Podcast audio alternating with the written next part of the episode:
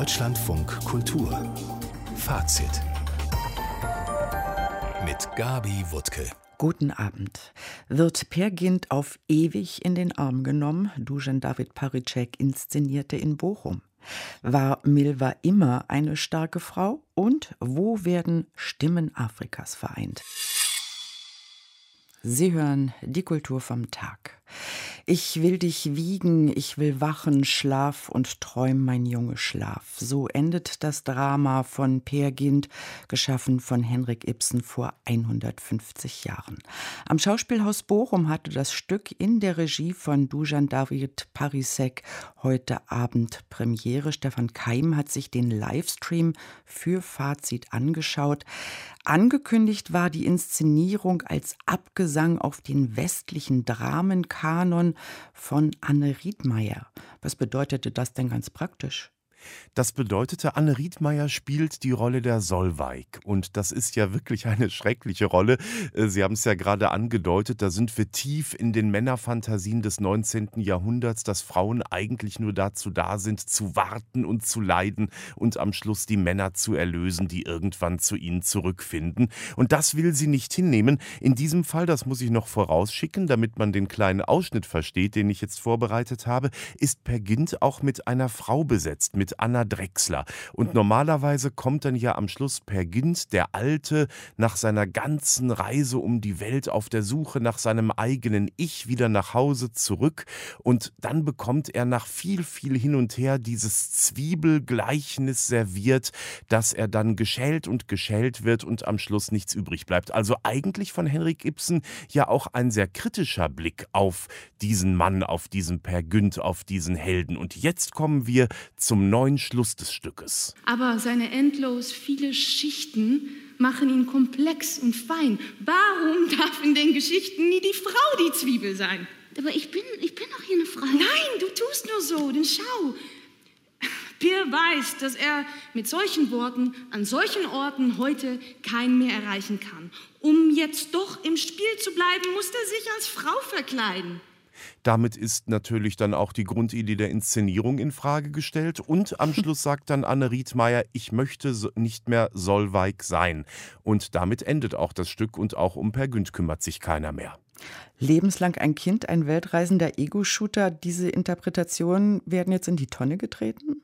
Ja, zuerst einmal nicht. Also wir haben diesen Rollenwechsel, dass also Anna Drechsler eben der Per Günd ist. Und am Anfang ist es auch eigentlich gar nicht so klar. Spielt sie jetzt eine Frau, spielt sie jetzt einen Mann, verführt sie jetzt? Am Anfang verführt Per Günd ja bei einer Hochzeit die Braut, aber hier verführt Anna Drechsler als Per Günd den Bräutigam oder ist die jetzt schwul, weil sie ja einen Mann spielt? Also ganz genau ist das eigentlich überhaupt nicht klar. Auf jeden Fall wird sie immer mehr zu diesem Ego-Shooter geschlechtsneutral der Per Günther ist. Das Günsche Ich, das ist das Heer von Wünschen, Lüsten und Begehr. Das Günsche Ich, das ist der Sog von Forderungen, Fantasien, kurz alles, was just meine Brust hebt und macht, das Günd als solcher lebt. Doch wie der Herrgott braucht der Erden, soll er bestehen als Gott der Welt, so habe auch ich Bedarf an Geld, soll ich ein rechter Kaiser werden. Sie haben es doch. Ja, ja, ja, ja, ja, ja. Und in diesem kurzen Ausschnitt merkt man schon, wie Anna Drechsler diese Rolle spielt, die ja unendlich viele Schauspieler und auch Innen gespielt haben. Ähm, sie hat nur ganz, ganz kurze Momente, wo sie mal ein bisschen zurückschaltet, wo sie mal ein bisschen nachdenklicher wird. Poesie kommt überhaupt nicht vor. Es geht sehr, sehr schnell in einen Überdruck. Es geht sehr, sehr schnell auch in die Parodie hinein. Wie viel Ibsen gibt es da noch? Das ist eine große Frage. Ich habe mich auch gefragt, welche Übersetzung nehmen die da eigentlich als Grundlage? Auch davon gibt es ja schon unendlich viele.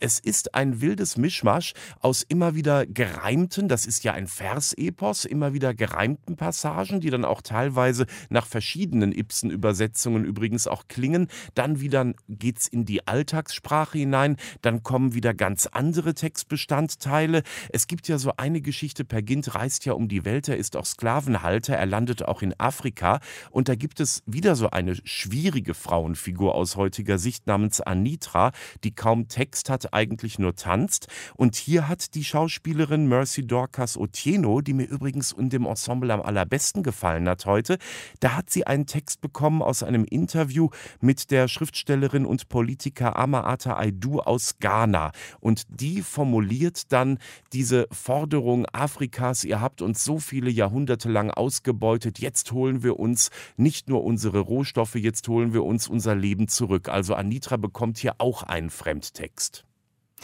Das ist ja ganz en vogue zurzeit, mit Interviews ähm, umzugehen und sie in Inszenierung einzubauen. Ne?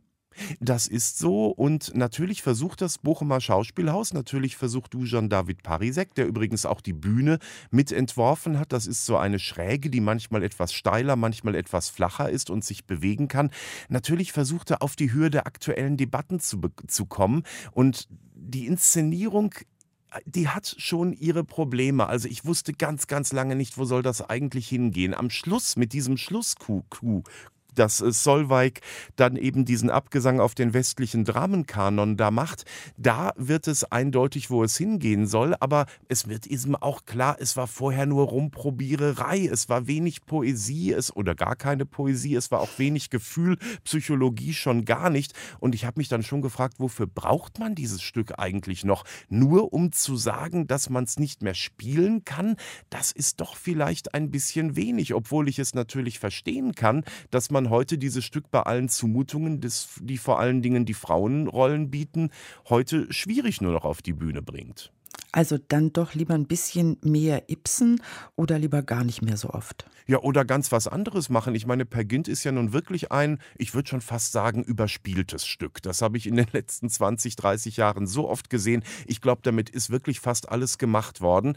Ich glaube, dann sollte man sich lieber einem anderen Text zuwenden. Ich habe grundsätzlich, so interessant das war, auch immer wieder streckenweise heute Abend, ich habe, glaube ich, grundsätzlich das Problem, warum Stücke spielen, die ich eigentlich nicht mag und für die ich mich nicht wirklich interessiere. Die zehn Minuten am Schluss, da wurde es interessant und als zwischendurch die, der Text von Amaata Aidu kam, da hatte ich den Eindruck, da ging es den Theaterleuten um was. Aber nur da.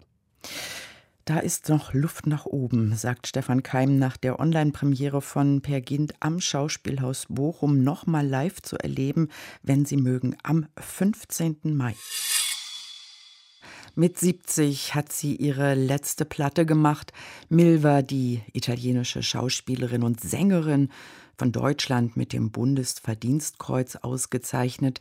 Sie ist mit 81 Jahren und nach langer Krankheit in Mailand gestorben. Moritz Plompe über die Frau mit klaren Ansagen. Freiheit in meiner Sprache heißt Libertà. Ihre Stimme hat tiefe Gefühle bei ganzen Generationen ausgelöst. Mit diesen Worten ehrt Italiens Kultusminister Dario Franceschini die Sängerin Milva. Und Enrico Letta, Chef des Partito Democratico, schreibt auf Twitter, Italien trauert um eine seiner geliebtesten Ikonen. Egal ob Schlager, Chansons, Brechtlieder oder Opern, Kaum jemand war in so vielen musikalischen Genres zu Hause wie Milva. In Deutschland feierte die italienische Sängerin mit den markanten roten Haaren ihre größten Erfolge in den 1970er und 80er Jahren, unter anderem in der populären ZDF-Hitparade. Viele Deutsche liebten ihre dievenhafte Gestik und ihr rollendes R.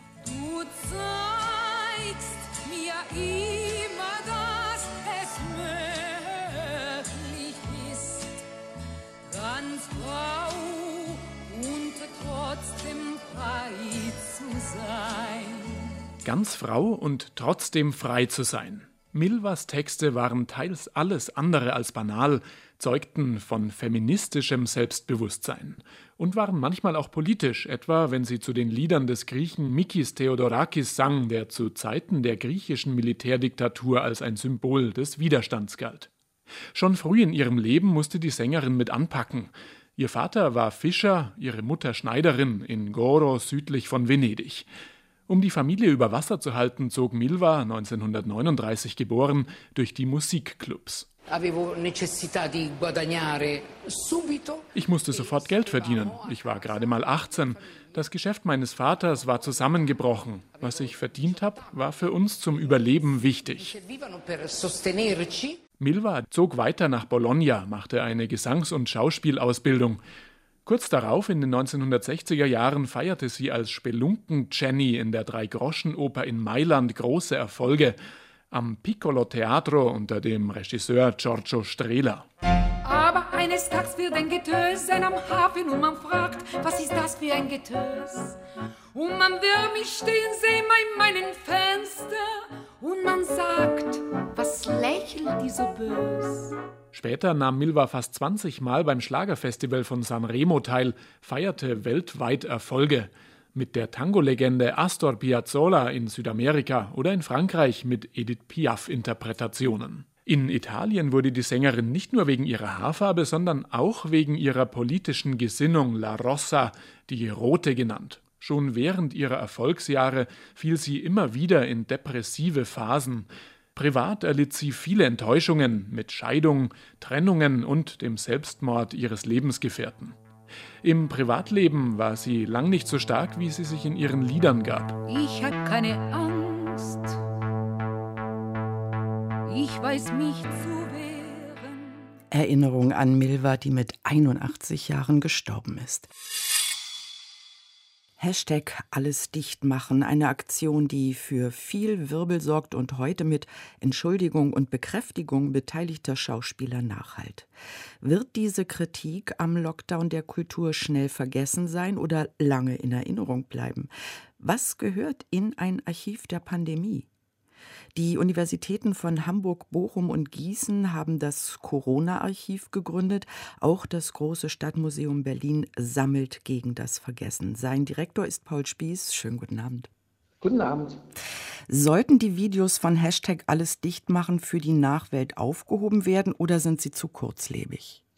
Gute Frage. Also das ist immer natürlich bei einem Museum die Frage, wann zeigt sich, was in der Geschichte letztendlich dann wichtig bleibt.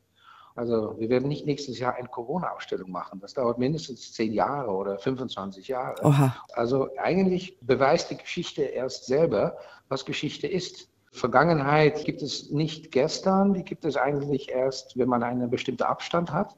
Trotzdem muss man rechtzeitig dabei sein. Also ja, ich würde überlegen, um so etwas zu bewahren, vor allem jetzt, wo die Entschuldigung stattgefunden hat, also wo anscheinend die Geschichte weitergeschrieben wird. Schauspielerinnen und Schauspieler, die feststellen, dass es vielleicht nicht so eine gute Idee war und trotzdem haben die das mit einer bestimmten, ja, ich würde mal sagen, Überzeugung gemacht. Diese Verwirrung, dieser unglaubliche Chaos, die eigentlich dann und wann mal entsteht, wenn es so etwas gibt wie eine Pandemie, das will man illustrieren können. Und vielleicht ist das jetzt die richtige Illustration, um das später mal zu zeigen.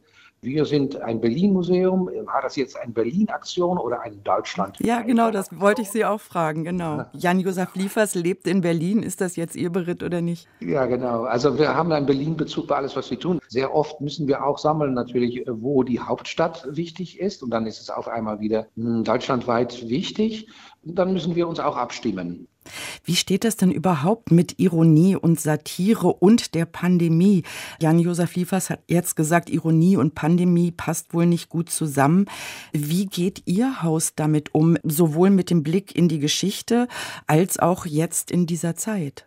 Also ich glaube, dass Ironie, nochmal weiter, breiter gesagt, dass Humor ganz wichtig ist und dass man das auch spürt. Ich meine, natürlich, es gibt Angst und manchmal ein bisschen Panik, es gibt natürlich auch Vorsicht, aber es gibt auch, dass Leute suchen nach so einer Art von Gegengift, etwas wie ein, ja, ich würde mal sagen, ein, ein Gefühl, dass man das alles noch auch relativieren könnte.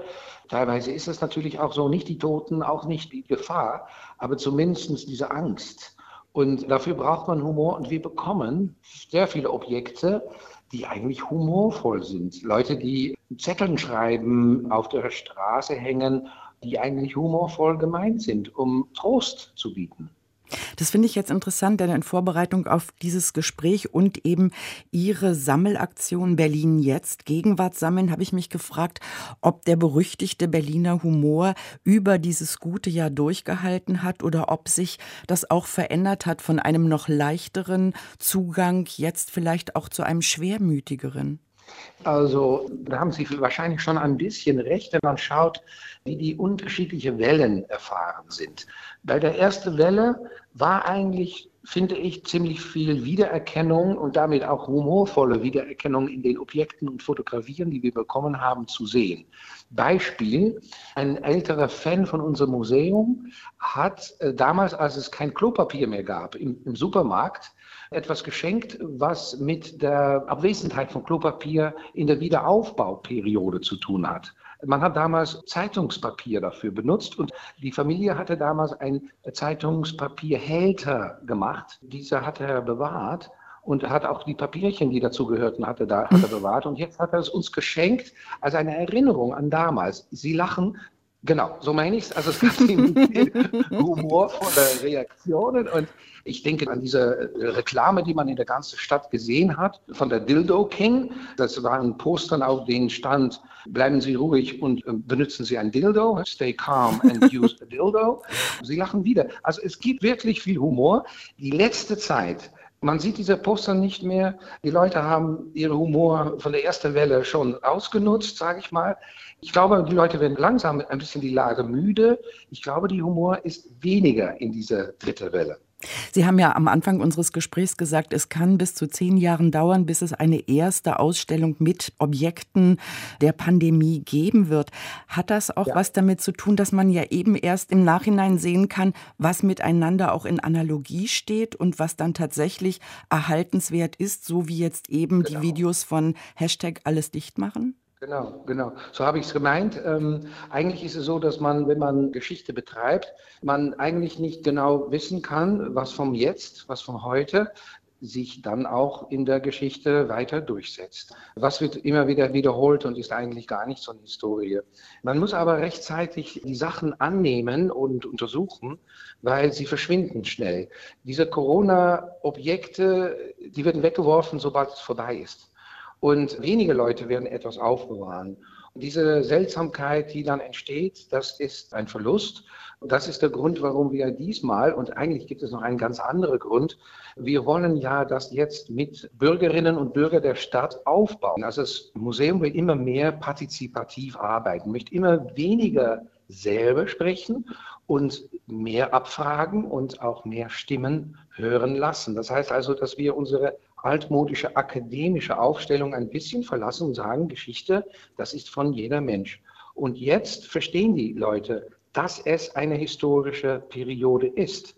Und jetzt verstehen die Leute, dass man aufpassen soll, dass man Sachen, die besonders sind, die mit dieser Zeit zu tun haben, dass man die betrachten soll als eine Ausnahme, als etwas Besonderes und dass man es auch aufbewahren kann. Und es ist jetzt der Momentum, in dem wir das klar starten können. Aber wenn die Pandemie vorbei ist, möchten wir weitermachen mit Sammeln der Gegenwart, mit den Bürgerinnen und Bürgern der Stadt. In allem Schlechten liegt doch auch was Gutes. Vielen Dank, ja. Paul Spieß, der Direktor des Berliner Stadtmuseums. Bleiben Sie auch gesund. Deutschlandfunk Kultur. Kulturnachrichten. Mit Thomas Jedicke. Die Wissmannstraße in Berlin-Neukölln heißt seit gestern Lucy-Lameck-Straße.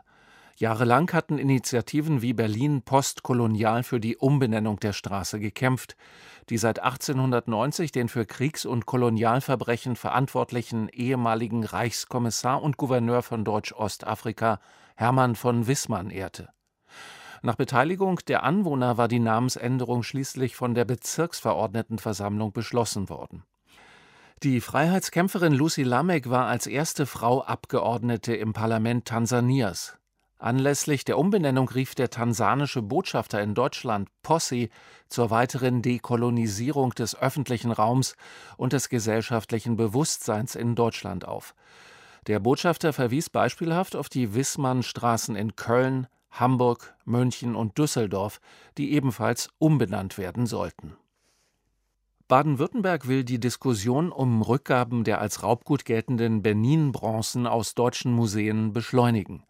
Eine Roadmap sieht ohne Einigung zwischen Bund und Ländern auch Alleingänge vor. Die Zeit sei reif, sagte Kunstministerin Theresia Bauer der deutschen Presseagentur.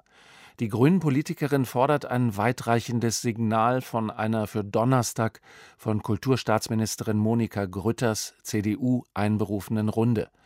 Museumsexperten und politisch Verantwortliche wollen dann über den weiteren Umgang mit Benin-Bronzen beraten. Benin-Bronzen, die größtenteils aus britischen Plünderungen des Jahres 1897 stammen, sind auch in zahlreichen deutschen Museen zu finden. Der Dresdner Stadtrat hat den Weg für ein jüdisches Museum in der sächsischen Landeshauptstadt freigemacht. Eine entsprechende Vorlage wurde laut evangelischem Pressedienst einstimmig angenommen. Die jüdische Gemeinde begrüßte die Entscheidung des Stadtrats. Seit 2014 engagiert sich in Dresden ein Verein für die Idee eines solchen Museums. Die Vorlage war im Juli vergangenen Jahres in den Stadtrat eingebracht worden. Die konkrete Ausgestaltung des Projekts steht noch aus. Auch über den Standort muss noch verhandelt werden. Der serbische Künstler Milos Šobajic ist im Alter von 76 Jahren in einem Belgrader Krankenhaus nach einer Infektion mit dem Coronavirus gestorben. Das berichtet der staatliche Fernsehsender. Šobajic galt als einer der bedeutendsten Vertreter der Belgrader fantastischen Schule. Seine meist in kraftvollen Farben ausgeführten Gemälde und Drucke stellen häufig Gewalt und Zerstörung dar. Sein Opus wurde in mehr als 80 Ausstellungen im In- und Ausland präsentiert. Museen in Frankreich, Griechenland, der Schweiz und Deutschland, darunter das Ludwig-Museum in Koblenz, schafften Werke von ihm an. Fazit Viele neue Wörter sind in den vergangenen 13 Monaten erfunden worden. Über sie gelacht wird wenig dem Nonsens, dem Unsinn der öffentlichen Rede in Zeiten des gesellschaftlichen Umbruchs spürt eine neue Ausstellung nach. Sie heißt Language for Sale, also Ausverkauf der Sprache und wird vom Edith Russhaus für Medienkunst in Oldenburg präsentiert. Geleitet von Edith Mollner und Marcel Schwirin. Schönen guten Abend. Hallo, ich grüße Sie. Ausverkauf der Sprache, das ist der Titel der Ausstellung. Worum geht es? Was ist da zu sehen bzw. zu hören? Das ist eine Ausstellung über Nonsens und zwar über verschiedene Arten, Unsinn zu sprechen. Es geht also immer um Sprache und es geht vor allen Dingen auch um Sprache in Transformation. Also wenn sich Sprache verändert, was passiert dabei. Und ausgegangen sind wir von einer Künstlerin namens Kim Schön, die hat eine neue Arbeit für das Edith Roos Haus entwickelt. Sie war als Stipendiatin am Haus und diese Arbeit heißt Baraguin, Kauderwelsch. Kim Schön beschäftigt sich schon seit vielen Jahren mit dem Thema Sprache und besonders mit dem Thema Unsinn, besonders auch unter dem Aspekt, wie zum Beispiel Werbesprache einen permanent versucht, etwas zu verkaufen und dabei aber mehr oder weniger Unsinn redet. Und darüber geht die ganze Show. Arbeiten aus den letzten 50 Jahren sind für die Ausstellung zusammengetragen worden. Wie sehen Sie im Einzelnen aus? Welche Umbrüche werden da thematisiert? Also Kim Schön hat jetzt in ihrer neuen Arbeit einen leeren Skulpturenladen in Los Angeles, in Chinatown gefunden. Also einen geschlossenen Laden, in dem ganz viele Skulpturen stehen, die aber rein für kommerzielle Zwecke gemacht waren und die alle möglichen Stile mischen. Also im Grunde könnte man sagen, das ist eine Form des künstlerischen Unsinns, des künstlerischen Nonsens, der da ausgestellt wird. Und diesen Skulpturenladen hat sie gefilmt und hat den einzelnen Figuren eine Stimme gegeben. Und zwar eine Stimme, die zu der vermeintlichen Herkunft dieser Figuren passt. Also etwa eine chinesische Figur oder eine Rokoko-Figur, eine deutsche Figur, eine moderne Figur. Und die bekommen alle eine Stimme. Und da hat sie mit einem Herkunftsforscher des Getty Museums zusammengearbeitet und dazu auch ein ganzes Buch veröffentlicht. Und Kim Schön hat sich eben in ihrem ganzen Werk schon mit der kommerziellen Sprache auseinandergesetzt. Und wir haben insgesamt vier Arbeiten von ihr dort und haben dann um ihre Arbeit herum eine ganze Ausstellung kuratiert, die sich mit diesem Thema beschäftigt. Und was ist da wiederum zu sehen? Geht es also im eigentlichen Sinn um den Unsinn oder geht es praktischerweise dabei um die Lüge? Im Grunde geht es tatsächlich um genau das, diesen Prozess. Also wir haben Arbeiten, in denen tatsächlich einfach Unsinn geredet wird, in denen gelogen wird. Wir haben aber auch Arbeiten, die sich im Grunde versuchen, die Sprache zu transformieren, also sie von einem ideologischen System in ein anderes zu bringen. Zum Beispiel haben wir einen Dokumentarfilm aus den 70er Jahren aus dem sozialistischen Ungarn, in denen werden Trauerredner geschult. Und das sozialistische Ungarn hatte das Problem, dass die Trauerredner am Grab einfach nicht besonders ergreifend sprechen konnten, also sollten sie geschult werden. Dabei sollten sie aber nicht auf das christliche Vokabular zurückgreifen, das war ja im Sozialismus nicht gern gesehen. Und dann mühen die sich also in so einer Art Trainingskurs ab, irgendwie zu lernen, wie man besonders pietätisch spricht. Und das machen sie teilweise auch im offenen Grab. Und das Ganze hat aber etwas Komisches, denn es gelingt ihnen nicht besonders gut. Sie sind also wirklich da immer am Schwitzen. Sie fühlen sich unwohl und man merkt, die beiden Systeme passen einfach nicht zusammen. Also das ist so ein Versuch, Sprache zu transformieren. Und diese Arbeit zeigen wir neben einer Arbeit von Harun Farocki, Harun Farocki ist ja ein deutscher Dokumentarfilmer. Er hat eine Arbeit gemacht, die Schulung, in der er einen Managementkurs filmt, in dem also die Teilnehmer geschult darin werden, sich besser zu verkaufen. Das ist also kein sozialistisches, sondern ein kapitalistisches System. Und auch das ist unheimlich quälend. Also da werden dann die Teilnehmer korrigiert, wie sie ihre Arme halten sollen, wie sie dieses sagen sollen, wie sie jenes sagen sollen. Alle fühlen sich unwohl in diesem Kurs, das merkt man. Hier geht es also um eine neue Form des Verkaufsgesprächs, wo man sich selbst verkauft. Der eigene Körper, die eigene Person wird die Ware und dafür braucht es auch eine eigene Sprache. Hat sich die Rhetorik in den letzten Jahrzehnten Ihrer Beobachtung nach verändert? Ist die subtiler geworden? Oder wenn ich die Frage umdrehe, dient Ihre Ausstellung auch dazu, in dieser augenblicklichen Gegenwart der Pandemie sensibilisiert zu sein für Lüge, Propaganda, Unsinn, Nonsens? Ich glaube, es geht tatsächlich um eine Sensibilisierung. Also das ist das, was wir uns wünschen. Wenn man durch die Ausstellung durchgeht, hört man eben so eine Kakophonie der Stimmen verschiedener Sprachen. Es geht immer wieder um verschiedene Inhalte, aber es geht eigentlich immer um entweder bewusste Lüge oder Dinge, die keinen wirklichen Sinn ergeben. Letztlich geht es um eine Sensibilisierung dafür, weil die Sprache sich ja jetzt auch gerade im digitalen Raum sehr verändert in den sozialen Medien. Stichworte sind ja diese sogenannte Hate Speech oder eben auch die bewusste Lüge, wie sie etwa von Donald Trump eingesetzt worden ist. Da ist es wichtig, ein Gefühl dafür zu bekommen, wie sich Sprache verändert und auch ein Gefühl dafür zu bekommen, wie über Sprache Herrschaft ausgedrückt wird. Denn wer die Sprache kontrolliert, kontrolliert ja letztlich auch das Denken der Menschen. Wir denken ja in Sprache. Und insofern ist es ganz wichtig, sich ähm, immer wieder bewusst zu sein, was versucht mir eigentlich jemand zu vermitteln, was ist das, was er sagt und was ist das, was er vielleicht oder sie wirklich dann auch meint. Waren Sie eigentlich darauf vorbereitet, dass Ihre Tür für Besucher erstmal geschlossen bleiben muss oder hat das Bundesgesetz Sie überrollt?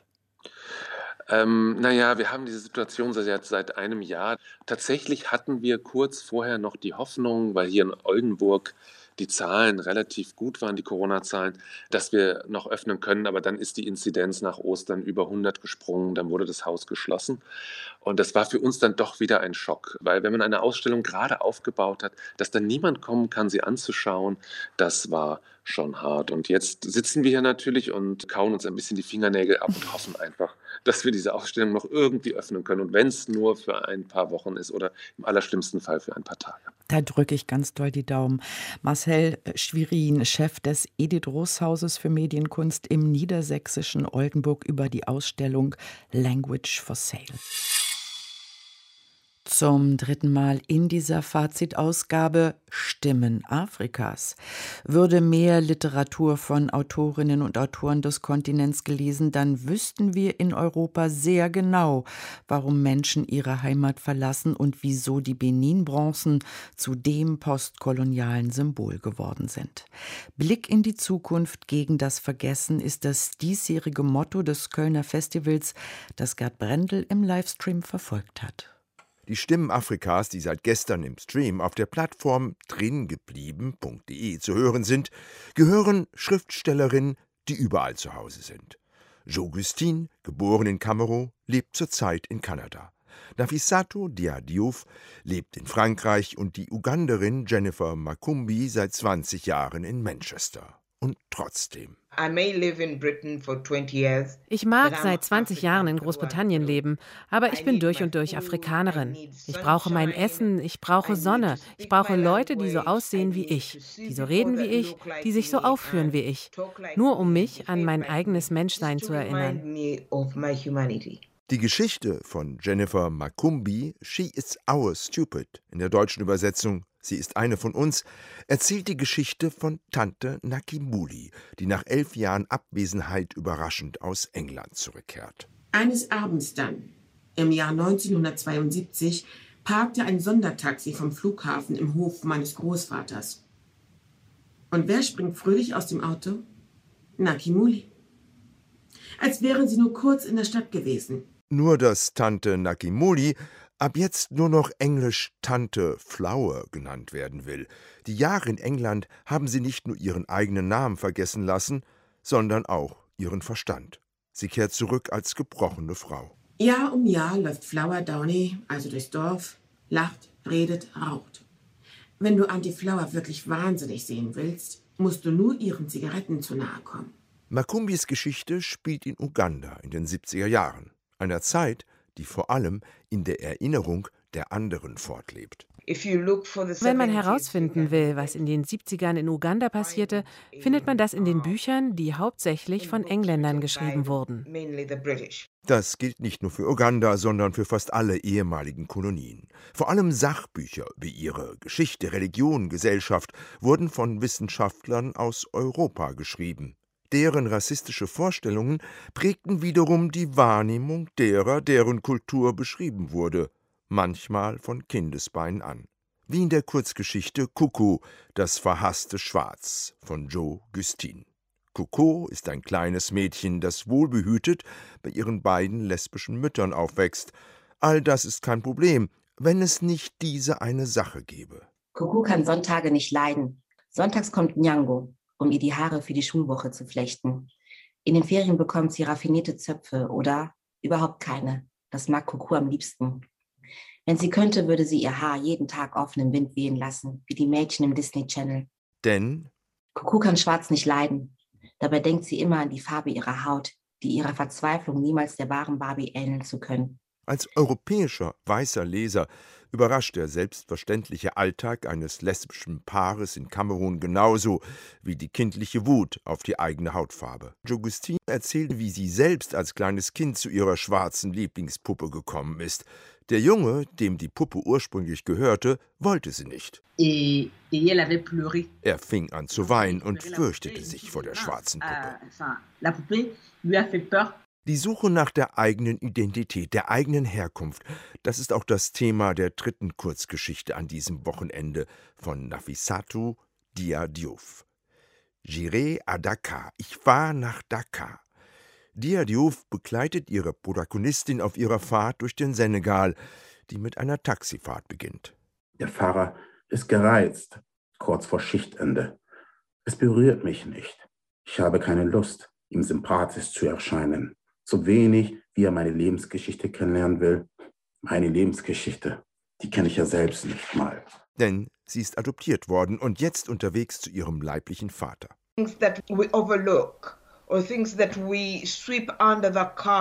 Dinge, die wir übersehen, die wir unter den Teppich kehren. Darum geht es in den Erzählungen von Dia Diouf, Gustine und Makumbi. Für wen die Autorinnen schreiben? Jennifer Makumbi bringt es auf den Punkt.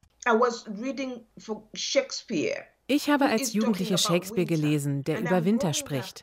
Dabei bin ich am Äquator aufgewachsen, wo es nur Trocken- und Regenzeit gibt. Trotzdem habe ich ihn verstanden und all die anderen Bücher aus Europa. Ich habe sie gemocht und es war überhaupt nicht schlimm, dass ich darin mit meiner Lebenswelt nicht vorkam.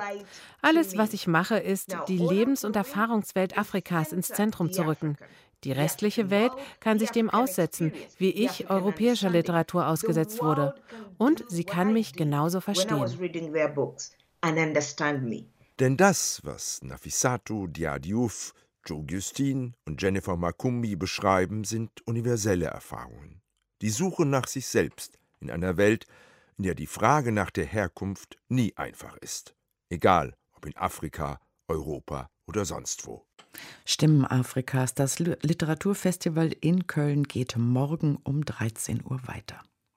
Morgen feiert Markus Lüppertz seinen 80. Geburtstag.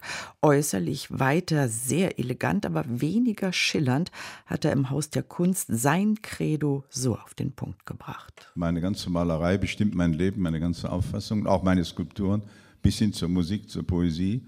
Die Malerei, eine göttliche Beschäftigung, denn der liebe Gott hat den Menschen gesagt, geht hin und erklärt den Menschen die Natur. Und dann fingen die Maler an, sie zu malen und dann begriffen die Menschen, wie schön das ist, was Gott geschaffen hat.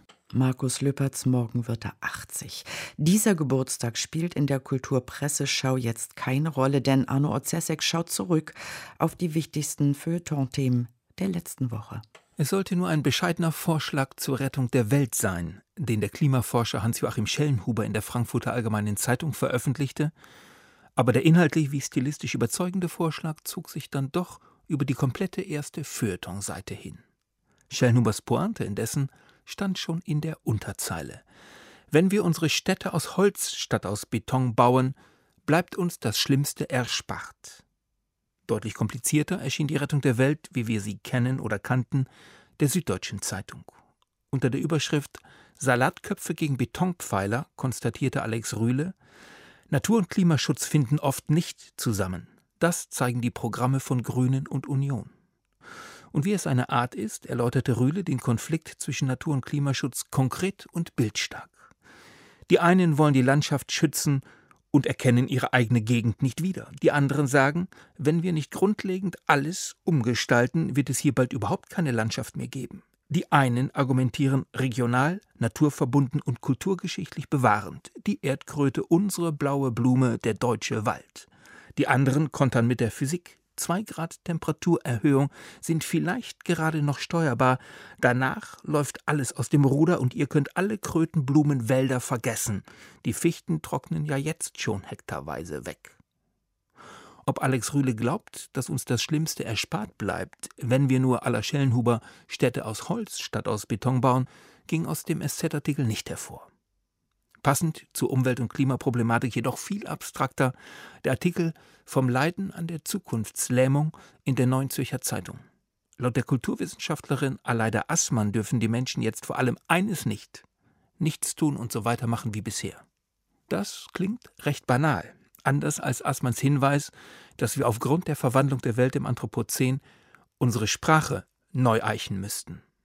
In dieser Situation nimmt auch der Begriff der Menschheit eine neue Bedeutung an. Karl Schmidt hat mit seinem Satz Wer Menschheit sagt, will betrügen, dieses Wort noch als eine sentimentale Floskel kritisiert, die eigennützige Zwecke kaschiert. Seit die Menschheit aber eine Überlebensnotgemeinschaft geworden ist, geht dieser Zynismus ins Leere.